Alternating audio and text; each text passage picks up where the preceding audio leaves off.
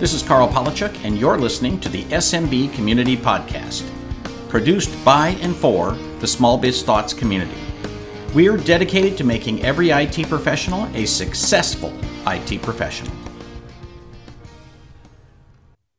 Introducing Gatekeeper from Calyptix Security. Zero trust access securing RDP and SSH connections with two factor authentication without open ports to the internet, client installs, or VPN. Two years of partner driven development brings audit friendly access across all types of devices. Reduce stress and implement proper safeguards as advised by the FBI, NSA, and DHS, all in a purpose built solution for small businesses. Interested? Learn more by visiting calyptix.com slash gatekeeper, and when you do, tell them Karl sent you. Welcome to another SMB Community Podcast. I am very excited to have an old friend, he's not that old, but uh, an old, longtime friend, Eric Simpson, with us today. Welcome, sir. It's always good to have you on. So, so happy to be here, Karl. Always looking forward to an opportunity to spend some quality time with you, brother. As, as long as I don't call you old. I resemble that remark. So um, let me start with the, the question of 2020, which is how are you doing? I'm doing great. Uh, candidly, the family's good. We've uh, we've not had any kind of health scares. I mean, you know, for what I do, most of what I do is is you know virtual anyway. Other than when I'm jumping on a plane and speaking at events like you do all the time, Karl, which I'm happy to say I don't miss that much, and my business has not suffered because all of that has just shifted to online virtual events and things like that, which you know I'm I'm blessed to say I'm I'm very well equipped to do. Exactly, you are very well equipped to do, and vendors are happy to have you on board. Uh, I feel I, I, sincerely feel sorry for the vendors this year. I mean, yeah. you talk about having the rug pulled out from underneath you. I was at uh, exchange in San Antonio, right? Last time I was in a group of IT anything. And by the time my plane landed in Sacramento, every single event for the rest of the year was canceled. so, yeah, like the like run. A domino effect, right?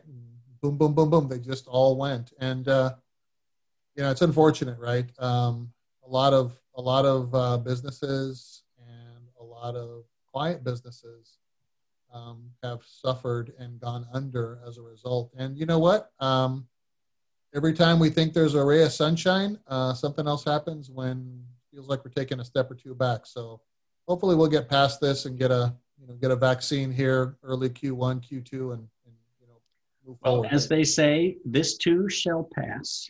So, what are you hearing from partners? Have you heard partners? Are they doing well? I can tell you in our community, uh, the reports of the people who actually show up for meetings is that a handful of them are, are struggling, but most of them are growing their businesses in the recession.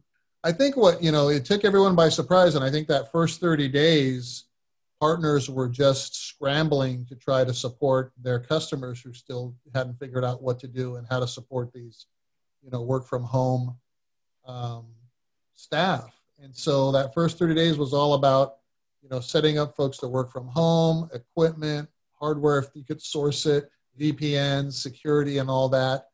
Um, and then a little bit of a breather. And at the same time, the partners are trying to figure out, okay, how are we going to work from home as well? A lot of my clients and partners, you know, have, have also done that uh, social distancing work from home. If they had to be in the office, they figured out how to stagger who was coming in on different days and try to maintain that social distancing. But then quickly, as you know this dragged on beyond what everyone expected was a little bump in the road into oh well we really don't know how long this is going to last. Then then i think everybody started looking to okay well how do we not only continue to operate during the lockdown but how do we grow our organizations? How do we thrive? So the, the partners that i'm working with um, you know, I've been working with them to really hone their skills on selling virtually and delivering QBRs virtually, leveraging the platforms that our clients uh, are now used to. The end users are now used to these platforms like Teams, like Zoom, because why? because they've had to use them themselves for long enough in their organizations to run their companies. And, you know, the biggest aha moment to me was one night when I was thinking about this, I thought, oh, well, when those platforms now begin to be critical in your personal life, then it becomes like like no problem. And I'm talking about all of the remote learning and the, the kids at right. home doing remote schoolwork and all that. And you know, our business owner clients and their staff are dealing with this on a regular basis. So for them to get past any kind of awkwardness or reticence to use these platforms, it has been foisted upon them if they have children. Well, it's also interesting because it gives you an additional set of tools or uh, uh, analogies to use in sales, right? To be able Absolutely. to say, you know, when you're trying to do business and your spouse is trying to do business and your two kids are both trying to, you know, attend a class at the same time and your bandwidth kind of sucks right? you know, you, they, they begin to see like this isn't just Eric talking about speeds and feeds. Like your business is affected when you choke your own employees' bandwidth, right? Is exactly the same thing. And now we're like, oh, now I can use that argument. well, and not only that, I mean, I've actually developed a fondness for selling virtually now because think of think of the old way of doing things. We kind of try to meet with somebody and you know we wait in the lobby get into the meeting and you know maybe we've got you know some paperwork maybe we've got you know a white paper testimonial something that we share kneecap to kneecap as it were or across a boardroom. Um, with these virtual platforms what i've really been helping partners leverage is the ability to use the platform's capabilities and adapt your sales process to leverage it. So now I can have all of the things that I want to desktop share during a presentation right at the ready and just share it, you know, and even play a video if I want or show a client testimony, tease a white paper, do a PowerPoint presentation, which I prefer when doing a sales presentation because, hey, we don't forget anything, right? And we build the the mood of that session the way we build that PowerPoint deck. It's like a three act play. So we're going to do the, you know, we're going to build urgency, then we're going to give the client relief, don't worry, we can take care of it, and then we're going to show them how and what options they can engage us with. So I really am now, you know, trying to promote this concept of adapt your sales approach to leverage these features. And the number one biggest tip I give to partners trying to sell virtually is don't make sure you understand how to operate the platform. Don't oh yeah, make it Absolutely. sound. Don't make it feel like it's your first time using Zoom, for instance, right? Right. You don't want the, the platform to be an impediment. Instead, you want it to be a facilitator, an accelerator of that conversation. So, um, so let me let me slow it down a little bit because I want to go. Th- I'm gonna look at this a piece at a time. So first of all, before you get to Zoom, how do you go about engaging a prospect to you know meet with you on zoom so that you can begin the sales you know presentation. That's a great question. And I, I would say my guidance is forget about zoom. Forget about zoom. So when you're scheduling like you're going to do lead you're going to prospect and you're going to lead generation you're going to get somebody on the phone and they're going to agree to a meeting. And then you simply say great this is going to be a virtual meeting and I will send you a link um, for that meeting at the time and date that we've agreed to. Um, is that going to be an issue for you? Right? It'll be, a, and, and just work through it that way and, and say, you know, have you, I'm sure you participated in virtual platforms. You know, do you have kids at home or you do virtual learning? Right. So you kind of qualify a little bit on the phone and say, hey, you know, we're doing things, you know, in accordance with, you know, the CDC's best guidance. And, you know, I would, I would never, uh, assume to just you know schedule an appointment in your office. So I've been doing you know our organization has adopted you know virtual meetings, um, and just don't make it a big deal. You know what I found, Karl, over the years is the bigger deal you make out of something during a sales conversation, the bigger deal the prospect makes about it right. it. Well, there's also, I mean, there's kind of an opportunity here that if somebody's a little reluctant, you can say, and if you haven't used Zoom before, we'll spend the first three minutes. I'll show you around. I'll just show you how it works and what you can do. And, you know, you can give me a thumbs up while I'm doing my presentation. and how it can benefit your company. I mean, that's a great, a great idea. I mean, you know, hopefully they've had, you know, they've had exposure by now. Yeah. by now. And it's different than the, uh, the old desktop sharing platforms we used to use. Remember back in the day, Karl would have to download a big fat old client and half the time it wouldn't work and all these things. I mean, right. Teams and, and Zoom are just, I mean, it's, I've never, you know, participated in a platform that is so ubiquitous and used by so many, you know, potentially millions of people that is almost, you know, right. You just click and, and then it works. And yeah, yeah. yeah. So that helps.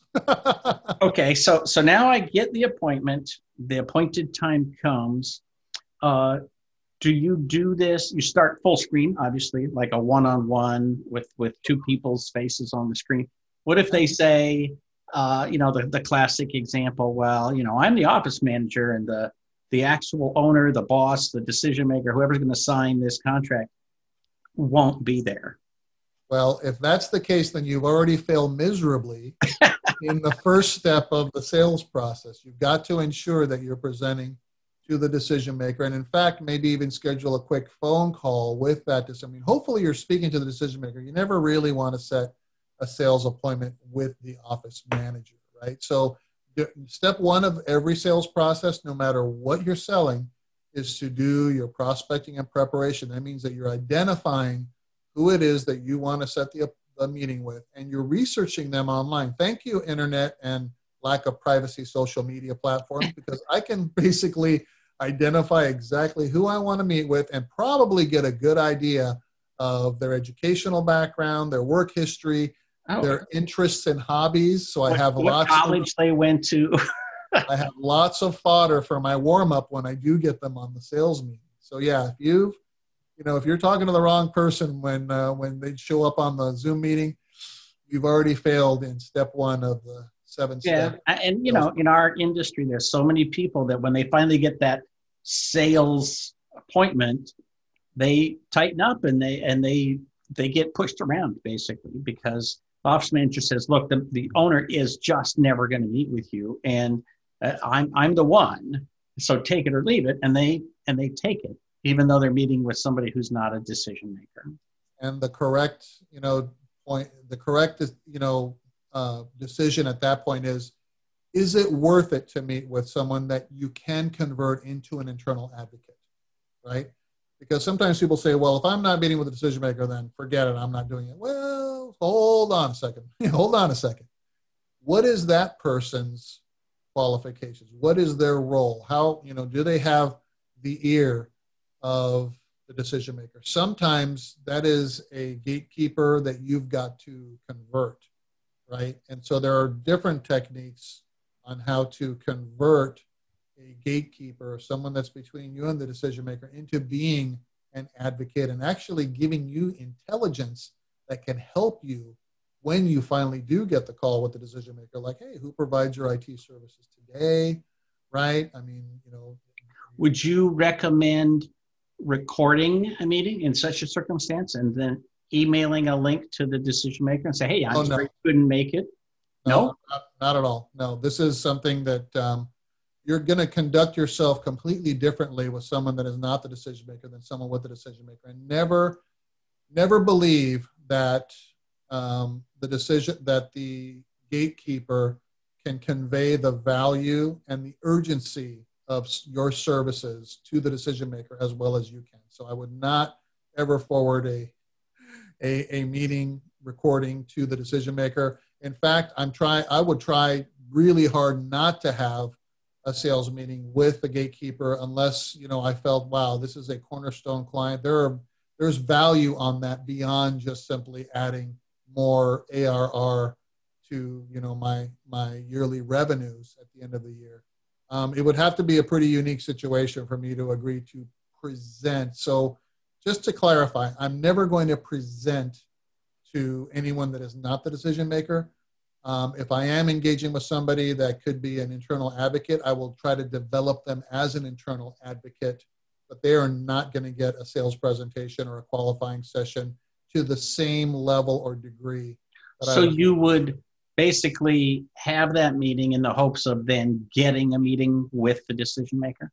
No, I would, I would, nine times out of 10, I would not have a meeting like that with the gatekeeper. I would try to build uh, a relationship with that gatekeeper um, to try to get them to advocate for a meeting with the decision maker. Again, the, the ultimate goal is to have a, a, a sales meeting with the decision maker, not with the gatekeeper. So I'm going to use the gatekeeper in, in any way I can to get the meeting with the decision maker. But I don't expect the, the gatekeeper to say, well, the only way you're going to get a meeting with them uh, is with me.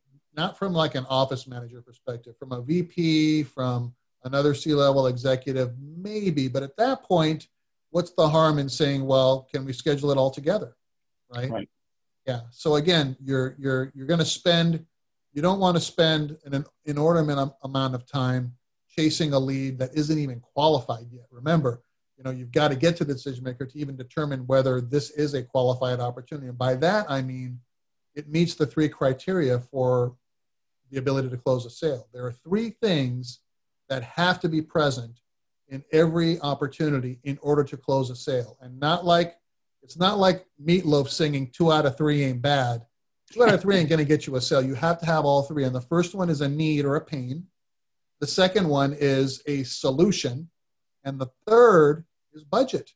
If any one of those three are missing, then we are not going to have a sale. And you're not going to get that from an office manager or even maybe, you know, a middle manager or something like that. So again, the goal needs to be not to present to the office manager, the goal, or anyone else. The goal is to leverage those relationships to try to get the meeting with the. All right. So we want a meeting with the decision maker.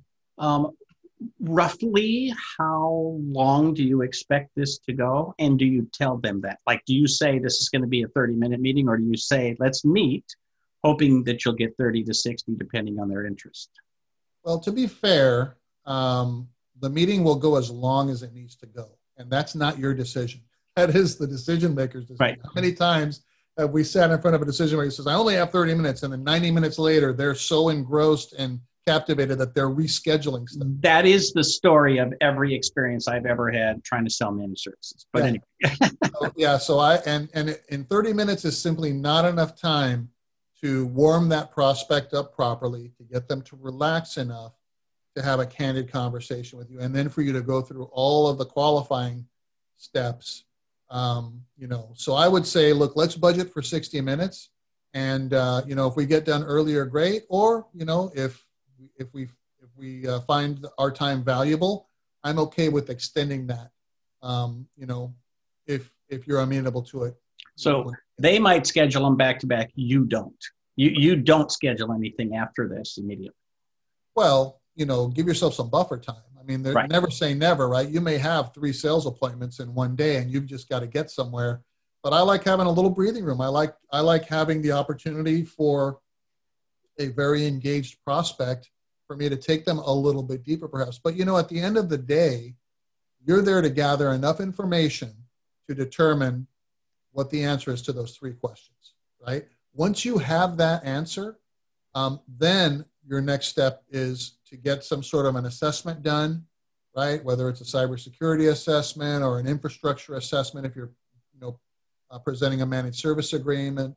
Um, you know, at that point, you just have to get the prospect's agreement to move to the next step. Wouldn't you agree? It makes sense for us to move to the next step.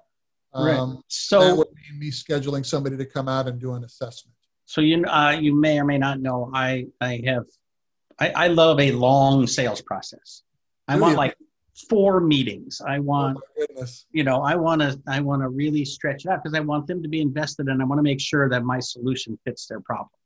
Well, that not- I- that- disagree because I don't think it, it, it matters how many meetings you have. It's how effectively can you get to that outcome? Because what you said is key, Karl, is I want to make sure that I present my value properly so that they will engage. And there's a way to do that. It may take eight meetings. It may take two meetings, right? It just depends on how bad their need is, right? So you walk into a client that's just been hacked, okay? You need four meetings to, to sell them on remediation. I don't think so. No, not on remediation, but maybe well, on, on on a plan, right? So Right. so you don't get to dictate um, when the client wants to be closed. All you get to do is to follow the process in order to build enough buying temperature and urgency to accelerate the sales velocity and shorten that sales cycle. I mean, the client will be closed when they're ready to be closed. And it's your job as a sales professional to get them to that point as quickly as possible. Now, if it's a huge opportunity, and you and I have both sold very large uh, engagements, you know, and let me ask you this, Karl, those engagements are dramatically different in in uh, how long they take to close. Some may take long, and some have closed dramatically quickly for you and I both, depending Right. upon the need, the urgency, and the budget. Right. So I never kind of come in with a preset number of meetings. It may very well take four meetings, but it might take two. It might take eight. It might. Take So, so I think about the kind of the classic presentation that you would make, right? When I think about the slideshow, when I get to the slideshow, I have already figured out what the problem is and what the solution is, right? Yeah, and so, yeah. like for me, I can't do a slideshow on the first presentation because that slideshow would be all about me and nothing about the client.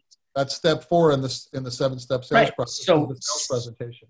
So, how do you do typically that? occurs. That typically occurs in the second or third meeting, though. So, so the meeting is not because we had talked earlier about doing, you know, go ahead and throw up your slideshow or whatever. The first meeting is not that. You're No, not doing it all meeting- at once just because The first meeting is two things. It's it's warm up and qualifying. The first step is prospecting and preparation. So you're doing step two is warm up in that first meeting and qualifying in that first meeting. And we have to do that right. And we ask the budget question because we have to not give the prospect sticker shock when we lay down our proposal. We've got to know where they are in terms of budget. Then we go back, then we do our assessment or whatever needs to happen. That information comes back. We prepare our solution, our proposal, our presentation, and we go back for the second meeting. So there's time in between that first and second meeting because you got to go do the assessment or not. You know, depends on what you're selling. The second meeting, I'm ready to present to you. Now, in that meeting, we do steps four, five, and six. Step four is the sales presentation. Step five is overcoming objections, right? So, do you have any questions? Are you ready to move to the next step? And step six is closing the sale, asking for the business. So, you know, I used to do uh, um, trainings on selling managed services in three appointments or less. And it was kind of all revolved around this. So if the client is ready to be closed at that point, if we're able to overcome their objections and get them to say yes, sign on the line that is dotted. And then the seventh step of the sales process happens after, like during onboarding typically, and that's the follow up where we come back, make sure the client is super happy, and ask for referrals, right? So now with virtual sales, hey, it makes it even easier. I don't have to like, you know, book and and and uh, calendar drive time back and forth, right, for these Right. meetings. That's what I love about it. And I may be able to get to that close in three virtual meetings, maybe four. And the reason why I think they they may extend out to more virtual meetings, in my experience when we've done this, is we've missed something. And they say something at the close like, um, well, I need to check with my business partner. Whoops You what? we failed. we failed in the in the qualifying step of the sales process. We should have known that. Right. The other thing that'll throw off a sale, you know, there's only there's three types of objections.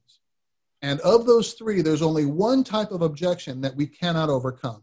And that is called a conditional objection. And that is a condition for doing business. And that means, like for instance, if we're selling a cybersecurity solution to um, you know a medical office and we're ready to close and, and the client says well wait a minute your solution does not meet our hipaa compliance requirements whoops we failed miserably in qualifying. We should never have gone to all that trouble you know assessing and proposal and presenting and all that when we know that there's a condition for doing business. If our solution if we didn't catch that during qualifying that we have to you know meet this specific requirement and we push ahead anyway then i see that happen you know accidentally by like new salespeople, like they're not really up on qualifying. They get to this point and they wonder why why aren't your deals closing? Well, it right. fell out because it doesn't meet their requirement. That's the only objection that that we cannot overcome of the three. The first two, the first one is the minor objection. A minor objection is an objection that we can overcome right now. Okay. And an example of a minor objection is one of those, I want to think about it. Well, Eric, I want to think about it. Okay, well, how do you overcome that objection? Well, what is it you want to think about? And then you start going down every feature of your solution. Right. You want them to tap out. Okay, okay, you're right. We need it all. and the second type of objection that we can overcome is a major objection. Now, that's an objection that can be overcome, but maybe not today. An example of an, a major objection would be well, we don't get our next budget allocation until the beginning of Q3. Okay, so can I come back a week before and we can get the document signed? Again, we can overcome it, just not today. So, you know, those are the things that I think derail poor qualifying. I see working with um, sales professionals, kind of three big areas where they need a lot of tuning up is in the warm up, getting the client to relax, asking them questions about what they're passionate about, having them talk, getting them to you know, relax enough to transition to qualifying. Qualifying, asking the right types of questions at the right time, building urgency, and then closing, asking for the sale. And nobody ever does follow up properly. I don't know what it is, Karl. I mean, just go ask for referrals. Do it so, at QBR and at every sales close afterwards. Do you think it's easier in the in a virtual environment, especially when people are working from home, to warm them up and to get them to relax a little bit. After all, they're in their home. You can literally look behind them. You can see their kids walking back and forth, like, oh, you got a border collie. I used to have a border collie. You know that kind of stuff. Is it is it easier, or is it just my perception that it's easier? It's it's. I, I think it's distracting. I think especially when you know you hear something crash behind them and they have to get up and you know oh they're not wearing pants for instance. You know that always throws you off. But besides that, I think that you, you can only do what you can do. And, and the secret to a great warm up is doing that research online and about that person before you get on the call and really looking at what they're interested in, what group, what, um, what are they passionate about? Um, are they belong to any charities and who's their favorite sports team? What are they doing outside of work that you can key off on? And then ask them questions about that and get them to open up and talk about what they're passionate about And don't talk about business during the warm up. Then, when you transition from the warm up to the qualifying phase, it's as simple as asking permission. Hey, that's that is so awesome, Karl. Um, do you mind if we shift gears a little bit and I ask you a few questions about the security of your company today? Right? And when they say yes, that's their approval to you to say, okay, yes, I will answer these questions.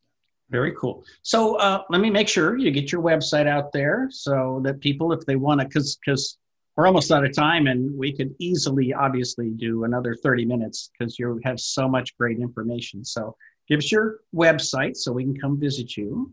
Right here, ericsimpson.com. Come one, come all. Everyone's invited. Very good, and we'll put a link to that below in the show notes as well. Um, and also, you're available on uh, Twitter and LinkedIn and Facebook and those three. All, all that happy stuff. So I, yep. I, I can TikTok you and we can set up a meeting. You will not be TikToking me. Sorry, no one gets. No, I'm not TikTokable. not TikTokable. All righty. Well, sadly, we are out of time. But um, Eric Simpson, uh, one of the truly great authors in this uh, industry, and uh, one of the great sales coaches. So Thanks uh, for giving us your tips today, and uh, I look forward to doing this again.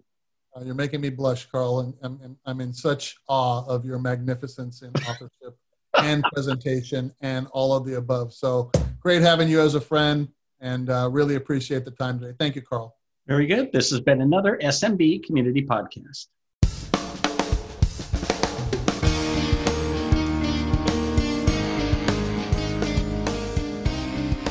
Thank you for tuning in to the SMB Community Podcast.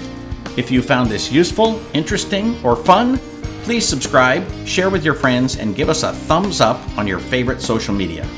Please check out the show notes at smbcommunitypodcast.com and give us your feedback.